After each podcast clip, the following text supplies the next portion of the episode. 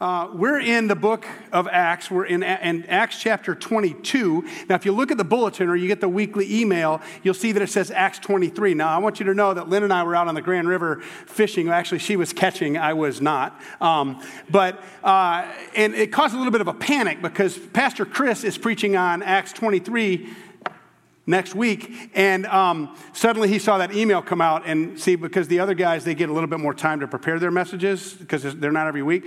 And so he, I got this, this text like, Are you preaching on Acts 23? Because I thought you were on Acts 22 my mistake. Okay, when I got the, the scripture passage, and that's lengthy, I go and I make all the verse numbers superscript instead of regular size. I don't think they show up that way up there, but I just it just has to look right to me. And then I went to type in the sermon title and the scripture passage reference and all that, and I just typed 23. I'd love to say it was Kendra's fault or Marin's fault, but it was my fault. So we're in Acts 22. If you pre-read and got all prepared, that's good for next week. So we'll see you back then.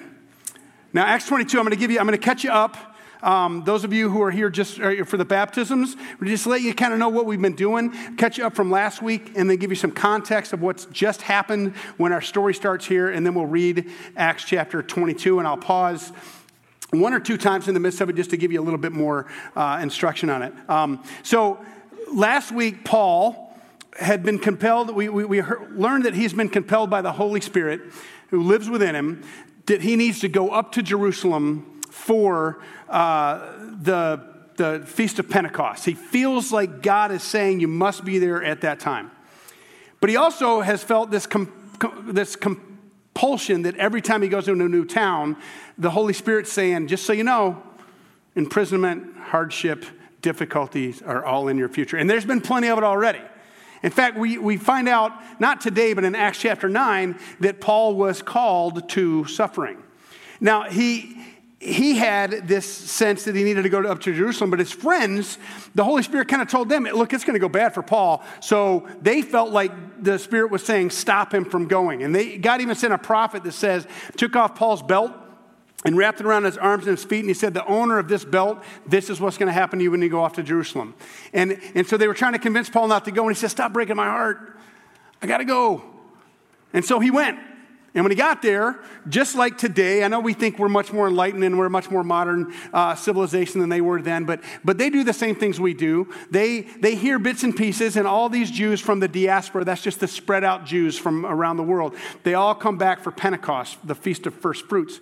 And they heard bits and pieces of this guy named Saul who became Paul and what he's preaching about Jesus and they get bits and pieces and then they make up stories. I don't know if you've ever seen this. I know this never happens on the internet or Twitter or Facebook. It's always no one, everyone is completely truthful. Um, but sometimes someone might say something in a speech or they might misspeak something in a speech, some political figure or celebrity or business owner or something. They say something and then someone goes, Well, that means this. And then this person writes an article about what they said and now this person's hated. They need to lose their job. They should be cast out of, of, of human existence and da da da da. Still happens today. Happened then. A bunch of people heard bits and pieces of what Paul had been doing, and they all gathered Jerusalem, and they all started talking about it. Now, when Paul shows up to Jerusalem, his friends that know him and love him and know that God called him, they're trying to say to him, they all think you've gone astray. They think you're speaking against God, against the law, against Judaism. Um, so here's what you should do, Paul. We've got four guys that'll do this with you. They've made a vow to make sure that they kind of keep you safe. And they're to, we want you to walk through the ritual purification that takes about seven days so that everyone will know that you're a good Jew. And so Paul agrees to do it because he has no, no, problem with the law. He has no problem about doing what God, what he grew up doing. And so they go through this process, and everyone in Jerusalem is all around the temple. And just before this ritual purification is over, someone recognizes him and they start accusing him of things and they rile up the whole city. And the whole city comes and they get Paul and they start to bludgeon him. They start to beat him. And I mean hundreds of people. Everyone wants their shot. shot. They're, they're kicking him, they're beating on him. He's, I'm sure he's bloodied and he's probably has broken bones. And the, the, the Romans, they're the ones in charge militarily. They see this and they're like, they just want peace. They just want peace in their city. So they grab Paul and they ask what's going on. And eh, one person says this and one person says another thing. And so they take him and they pull him aside and they, they put him in chains, hands and feet, just like the prophet had said. And they want to know what's the problem? Now, somehow, Paul, after being beaten, after being bloodied, now arrested and chained, he has the presence of mind to ask the Roman commander, Can I speak to those people? Now, they were going to beat him. The, the, the, Romans were going to, well, we'll get to that more in the story here in a second. But they were going to do awful things to him to get him to tell them why they were beating him. It's a little, it's an odd, odd thing. But I want you to watch for a couple of things. One, I want you to try to figure out what God's doing. Two, I want you to see the character of Paul. And then three, I want you to remember what we talked about last week that some people are called to suffering.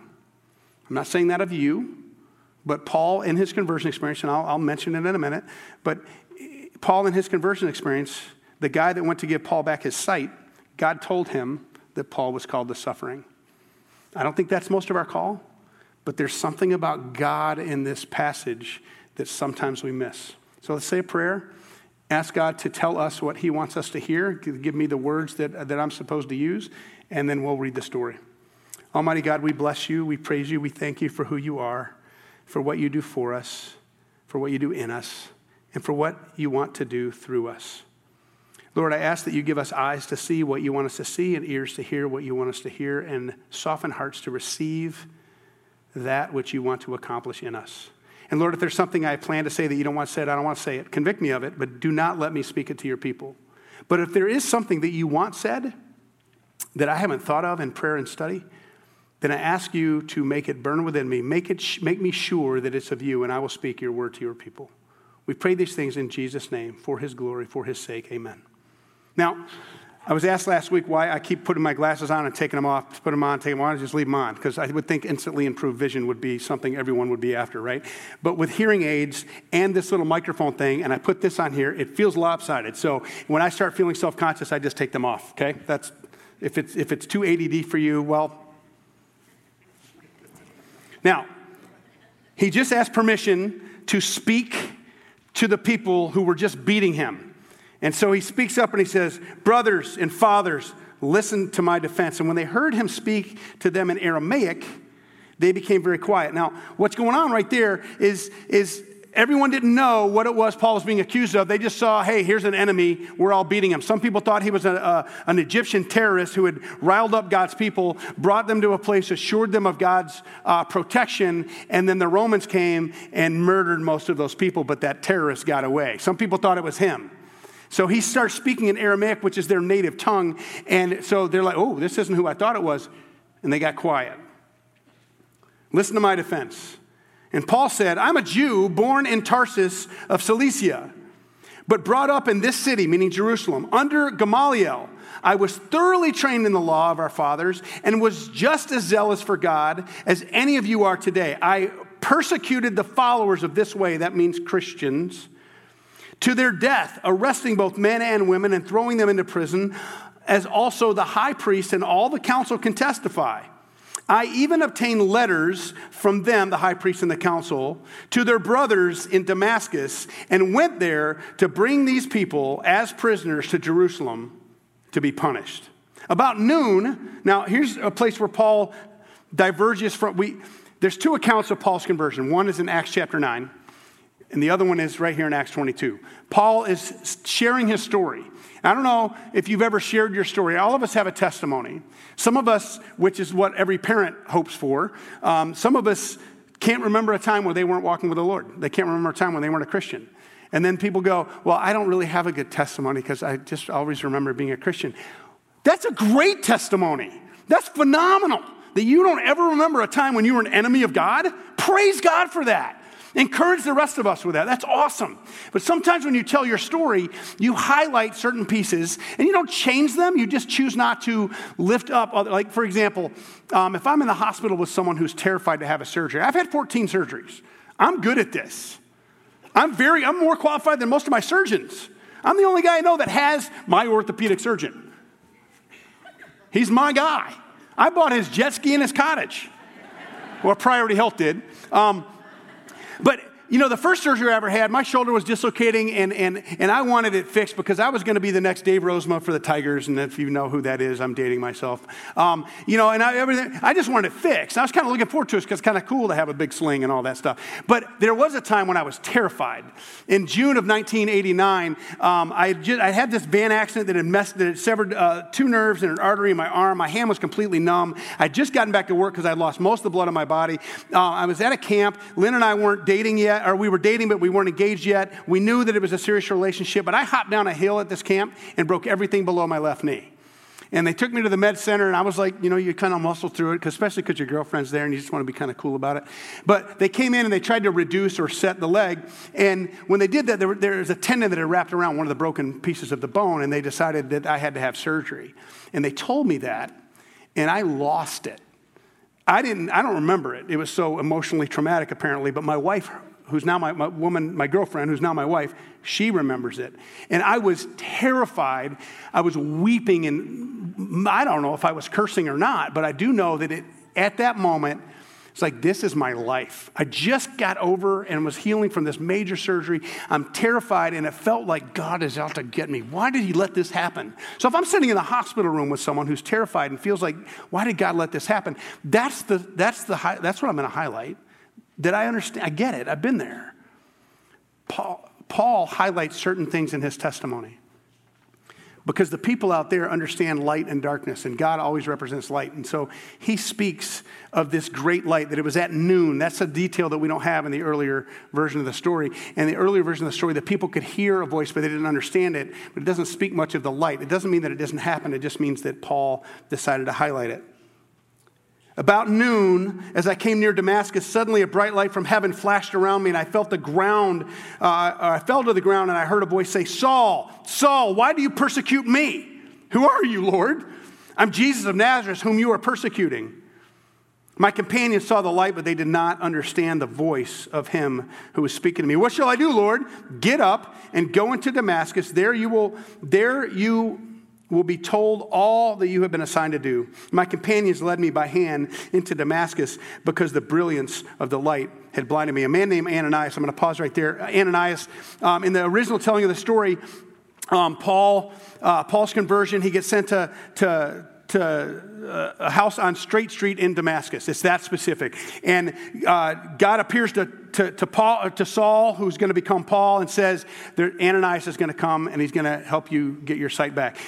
God appears to Ananias and he says, I want you to go to Saul of Tarsus. He's on this house on Straight Street, and I want you to tell him that his vision is going to come back.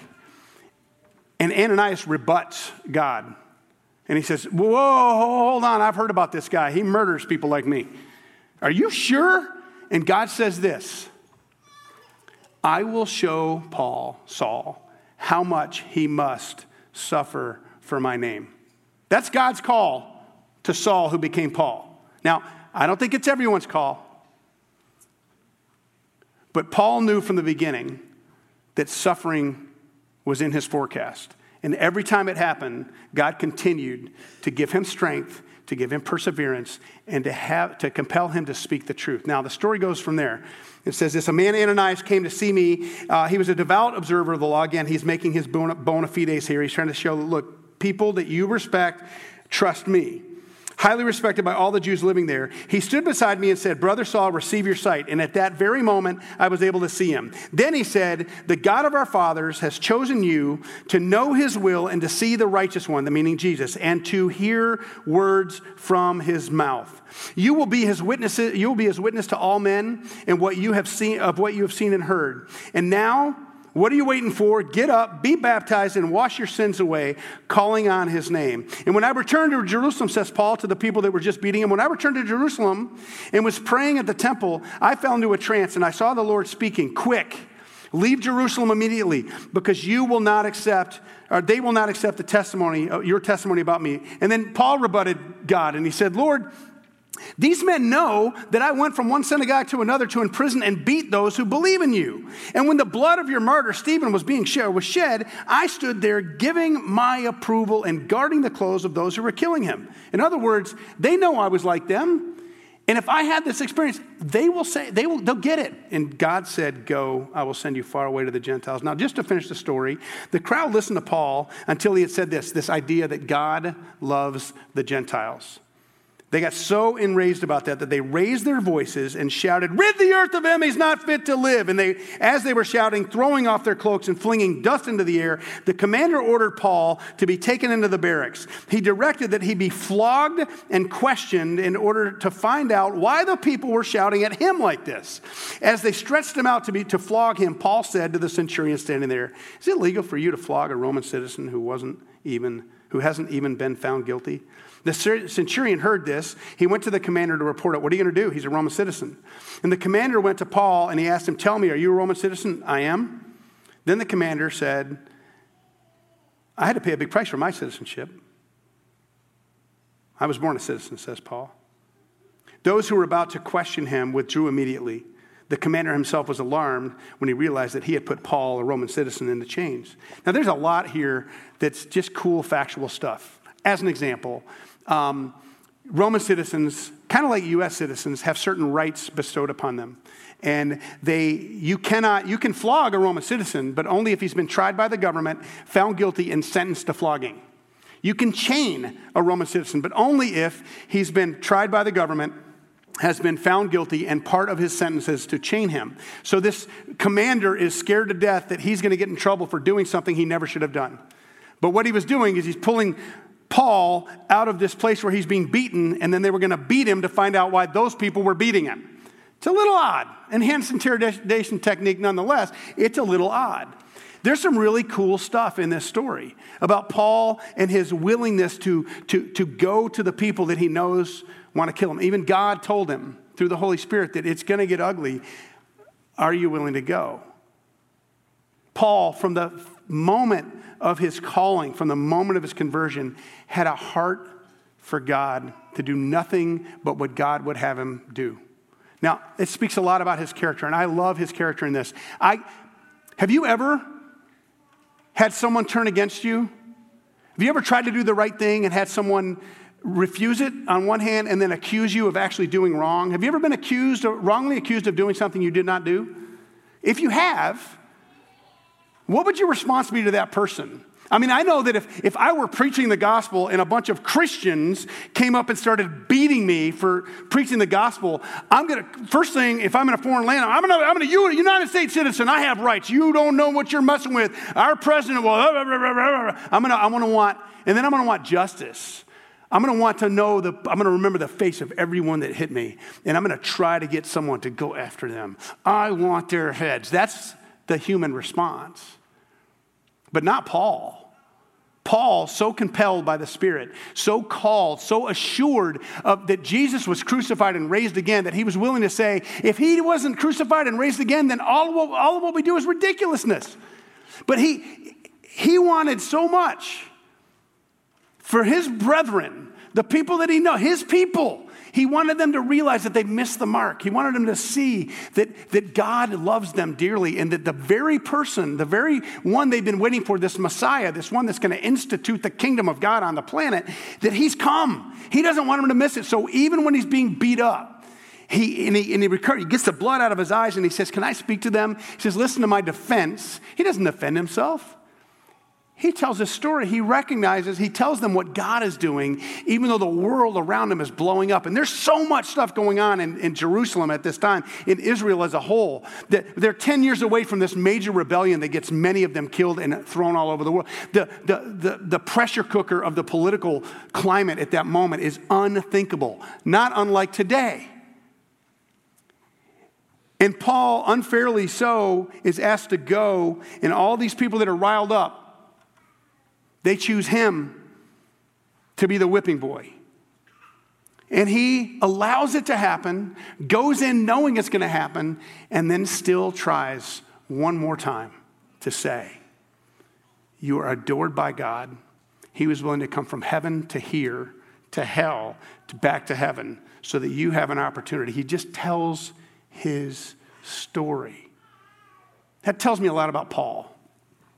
He's committed.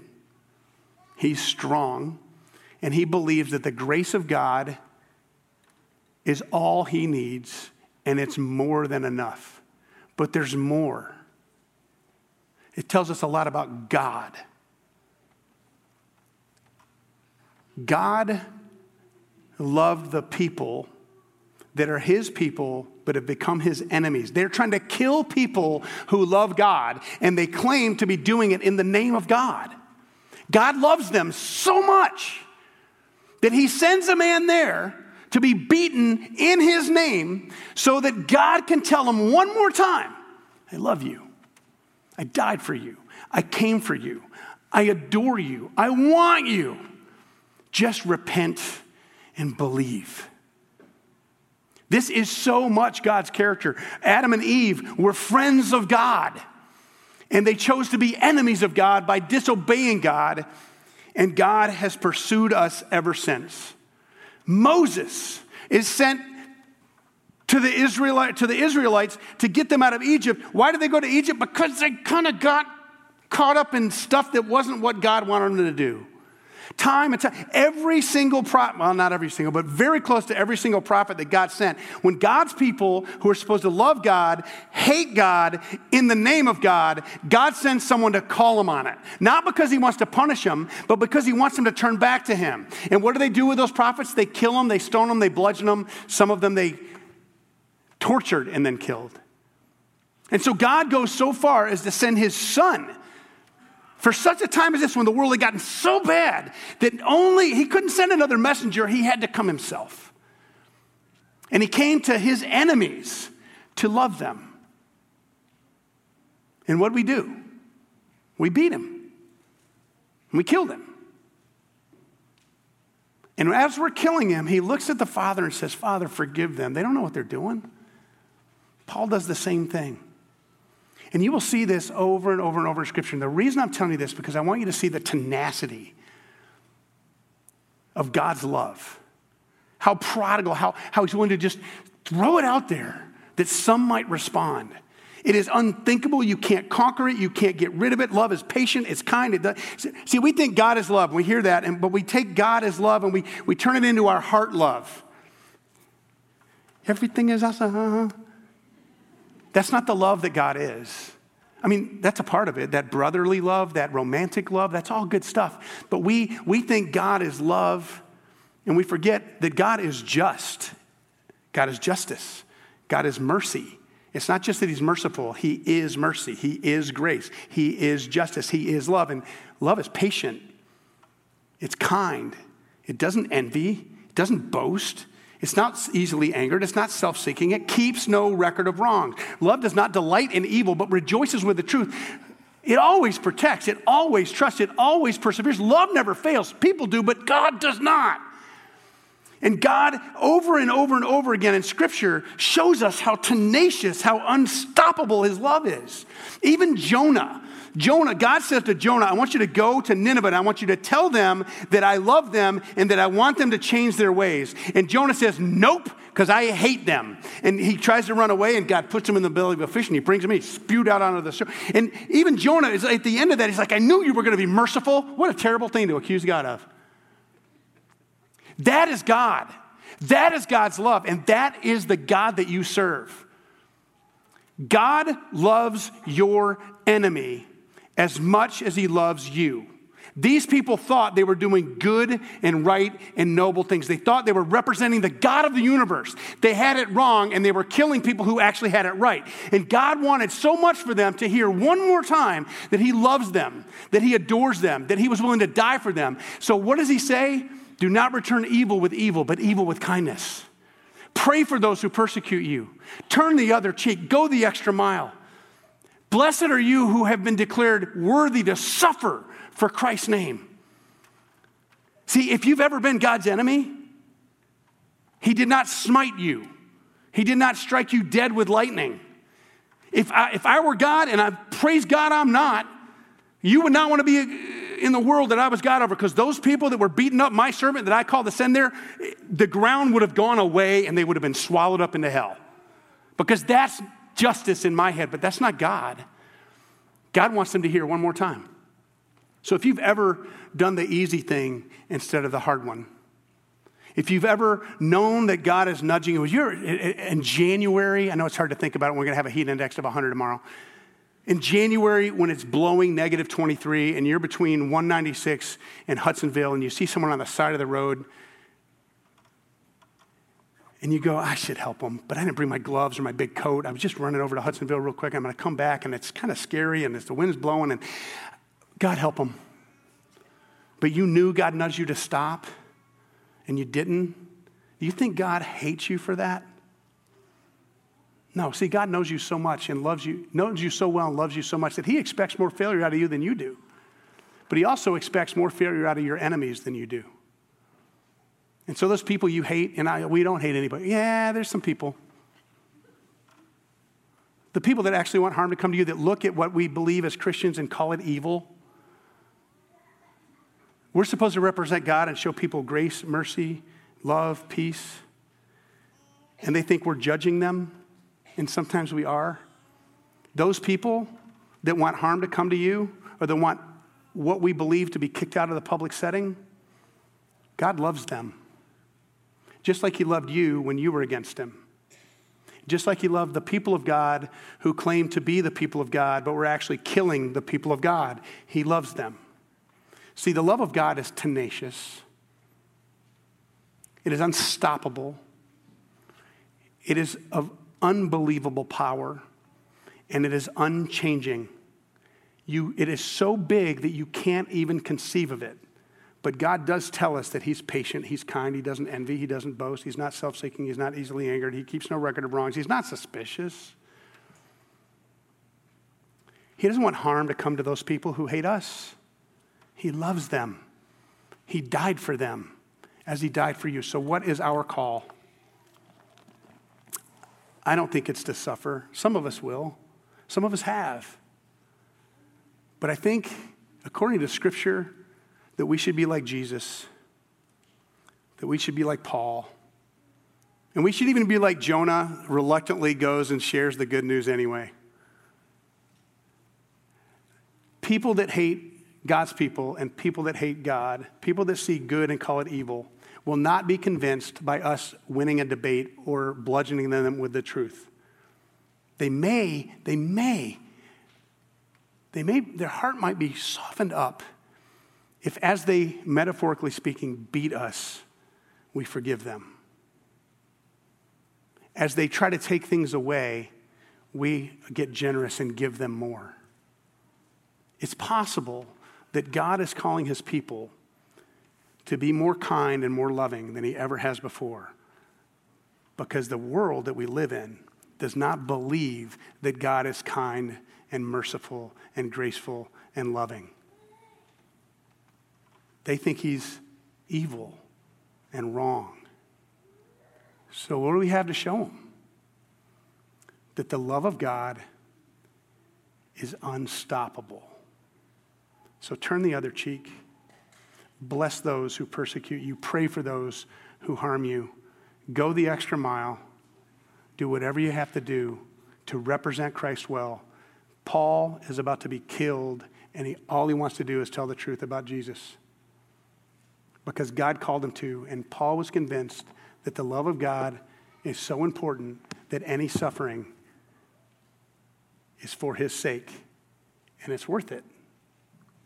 How about you? Can you return evil with kindness? Can you love those who hate you? Or are we going to be people that do to people like Paul what God's people did to people like Paul? God, I hope not. Let's pray. Lord, we are so glad that you're God and that we're not. Thank you for Paul's reminder to even when the world is falling apart and everyone turns against him, he was on mission. He loved his brothers and he loved you more. And he wanted his brothers to love you the way he does. Lord, give us the courage to speak truth, but to show love. In Jesus' name, for his sake, for your glory. Amen. That God who loves in such a relentless, tenacious, and unstoppable way is the same God that just made vows to children. And don't you want that kind of a God who will pursue and never, never tire of pursuit of one he's promised? He's marked us as his own forever. And no matter how much we go away, no matter how much we push back, no matter how many times we choose the easy way instead of the hard way, the, the, the wrong way instead of the right way, he will not relent because he loves you that dearly. And he also loves those who hate you. Please remember that his love for you is his love for those who you don't necessarily love. And be a people who at least show them the love of God because that's who we represent. He is tenacious and relentless and merciful. The Lord bless you and keep you and make his face shine on you, be gracious to you. The Lord turn his countenance toward you. God give you his face look you in the eye and smile at you and give you peace. And all of God's people say, Amen. Go with and in the peace of Christ.